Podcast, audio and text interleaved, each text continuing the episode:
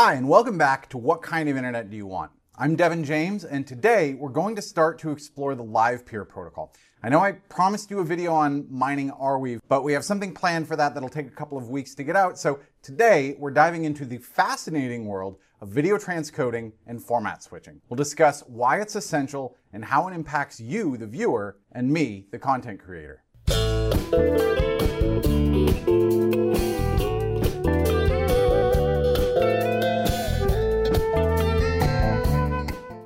So why does video transcoding and format switching matter? Well, to put it simply, the internet is a diverse place. We have different devices with varying screen sizes and bandwidth rates, and to ensure that everyone gets the best video experience, we need to have multiple video formats. Video transcoding, however, can be really resource intensive and costly, which is why the LivePeer protocol is so crucial. But before we talk about that, let's start with the basics. A lot of people who watch video online have never had to deal with digital video files themselves. So let me briefly break down some of the numbers involved for some context. We shoot these videos on a Blackmagic Pocket Cinema camera, which captures raw footage at a massive file size and high data rate. So first, let's understand the resolution. In this case, the resolution is 4K, which means there are 3,840 horizontal pixels and 2,160 vertical pixels in each frame. This results in a total of 8,294,400 pixels in each frame.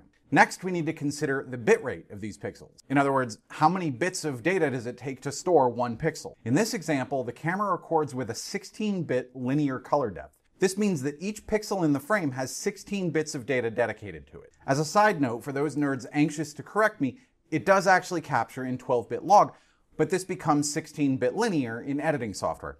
There's a lot of other interesting nerdery surrounding the subject of raw media with depths higher than 8-bit, and how it allows for more aggressive and interesting looking color correction, but that is all way outside the scope of this video.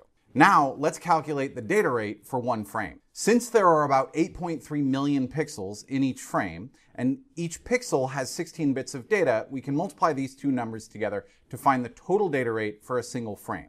So 8 and change million pixels times 16 bits per pixel equals almost 133 million bits. Lastly, we need to account for the number of frames per second of video. In this case, the camera records at 24 frames per second. To find the data rate per second, we multiply the data rate for one frame times the number of frames per second. So that would be about 132 million bits per frame times 24 frames per second, equaling about 3.1 billion bits per second. So when shooting a video with the Blackmagic Pocket Cinema Camera 4K, the raw footage has a data rate of about 3 gigabits per second. There is basically no way to store data at that rate that isn't super expensive. So the camera has codecs installed on it that let it store media at lower rates. A codec is a hardware or software based process that compresses and decompresses, i.e., codec, large amounts of data. Essentially, to make it more manageable for capturing video, editing it, and then sharing it online, we use video compression. Video compression is the process of reducing the size of a video file without significantly affecting its quality. Decompression, on the other hand, is the process of restoring the compressed video file to its original form for playback. There are various video codecs available, like H.264 and ProRes, each with their own pros and cons. These codecs help balance the trade off between compression processing, video quality, and file size. Like many other things, this is an example where there are three relevant factors involved and you can select two to prioritize by reducing the third. So when I'm shooting a video, I don't have much available processing time to compress it since it's being captured in real time. And I want to ensure that the image quality is nice and high, which means the trade-off is that I end up with a large file size. For the codec we use to shoot these videos, ProRes 422, that means capturing the video files to a disk at a rate of about 475 megabits, which is still quite large, but it's only about 15% of the raw footage data rate, a reduction of about 85%. Okay, so let me pause there. I know I just threw a lot of numbers at you, but the only one that really matters to understand this concept is that last one. With only a tiny bit of loss to image quality, the camera uses a codec that can eliminate 85% of the data that's being captured, basically in real time before it stores it. So, the next step, our video editor, Demi, hi Demi, brings these files into her editing software and works all of her magic. chopping it up, adding graphic overlays, and applying color correction to make it look really nice. And then she exports a file out that is at an even smaller data rate. So let's look at that triangle again. She, of course, wants to maintain that high image quality, and she needs to upload her outputs to YouTube and other platforms at a reasonable speed, so she needs the files to be more tightly compressed. But she doesn't need the output to happen in real time, and her computer has a stronger processor than my camera, so that's where the trade-off happens. She gets high image quality and a, a bit smaller file size in exchange for more processing time. On average, her outputs have a data rate of about 65 megabits per second. Compared to the compressed footage that was captured, this is another reduction of about 90%. So we went from 3 gigabits per second of raw data to 475 megabits per second of captured media to 65 megabits per second of edited media. Again, that was a lot of numbers, but the major takeaway is that it's a total reduction of 98% while still maintaining mostly the same exact image quality. And yet, despite all of that, the standard outputs from editing software are still too large for most people to be able to watch them over the web, which is why, when it's uploaded to YouTube, it undergoes another round of compression to optimize it for online playback. YouTube, a company owned by Alphabet, i.e., Google, has, uh, one might say, a fairly significant amount of processors in their server farms. And they want to ensure that the video their users watch has good image quality, but also that those videos start playing instantly so a low data rate is really important to them. So by using way more processing power, they can get a really nice quality 4K video down to about 5 megabits per second. From our original raw data, this is a total reduction of 99.85%. But, believe it or not, even that is going to be too large for some devices.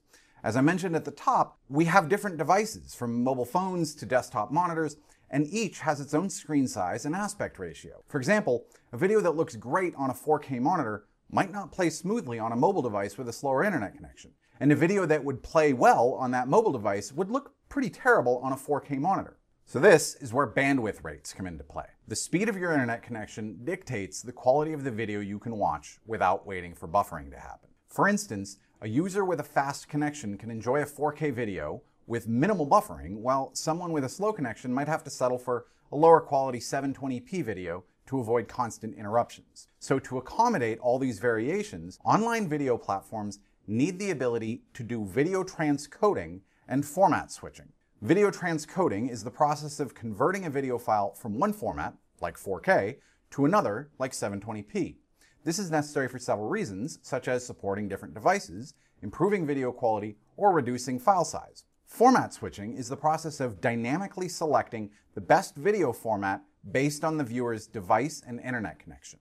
So as you can imagine, YouTube and other web video platforms spend a lot of money to transcode and format switch videos in a way that appears relatively seamless to end users. These processes are resource intensive and can be quite costly. But what if I told you there's a way to reduce these costs significantly? That's where LivePeer comes in. LivePeer is a video transcoding and format switching protocol that performs the necessary work at a fraction of the cost that centralized solutions charge. In fact, while Mux Video charges $2.40 per hour transcoded, and Amazon Web Services, or AWS, charges $1.20 per hour transcoded, the LivePeer network costs only 30 cents per hour transcoded. This substantial cost reduction is made possible by utilizing a decentralized network which we'll dive into in more detail in our next video. So make sure you're subscribed because that one's going to be all about how LivePeer works and how it can revolutionize the way we transcode and stream video online. You won't want to miss it. You can find me on Twitter at Devon R. James and Web3 Working Group on all socials at Web3WG. If you enjoyed this video, please give it a like and share it with your friends. Thank you for tuning in, and I'll see you in the next video.